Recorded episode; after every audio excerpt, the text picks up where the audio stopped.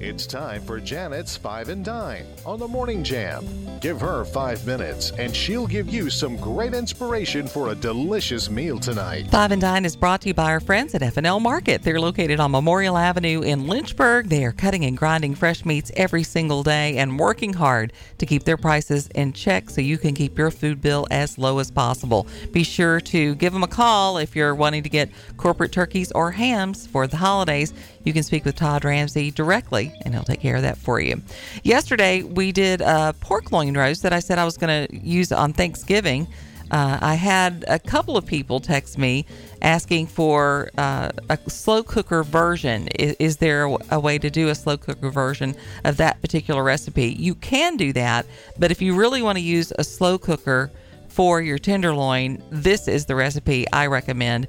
It's a cranberry rosemary pork tenderloin, and it is perfect to serve over the holidays. You're going to start by making up this beautiful cranberry mixture in a saucepan. You're going to put your cranberries in, a little bit of water, some maple syrup, bring it to a boil, and reduce that heat for about 10 minutes until you've got this beautiful cranberry sauce that's created kind of right in front of you. And then you're going to add in your orange juice, your orange zest, a little balsamic vinegar, a teaspoon of rosemary, and stir that until it's combined. Remove it from the heat. Reserve one cup of that sauce and set it aside. Then you're going to put about a three pound pork loin into your slow cooker. Sprinkle it with salt, pepper, and a teaspoon of rosemary. Drizzle it with some olive oil over the top. And then you're going to pour that sauce, minus that cup, over the pork loin. Cook it for four hours and then check your internal temperature. You're going to want that to be at least 145. So if you need to leave it in there a little bit longer, whatever you need to do to get that temperature to 145, then remove it from the slow cooker, allow it to rest for about five minutes, then slice it and serve that reserved sauce over the top.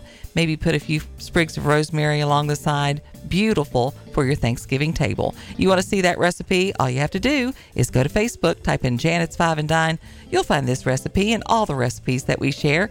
Brought to you by F&L Market, where their meats are a cut above. The definition of the word jam. To pack something tightly. A machine seizing or becoming stuck. A sweet preserve made from fruit. A common sense radio talk show. The Morning Jam I come from a long line of Southern cooks, and one thing my mama always told me was ingredients matter. That's why I trust the experienced butchers at F&L Market, Lynchburg's only locally and family-owned independent grocery store. Their staff cuts and grinds fresh meats daily and will offer you the personal service you desire for everyday meals or special occasions.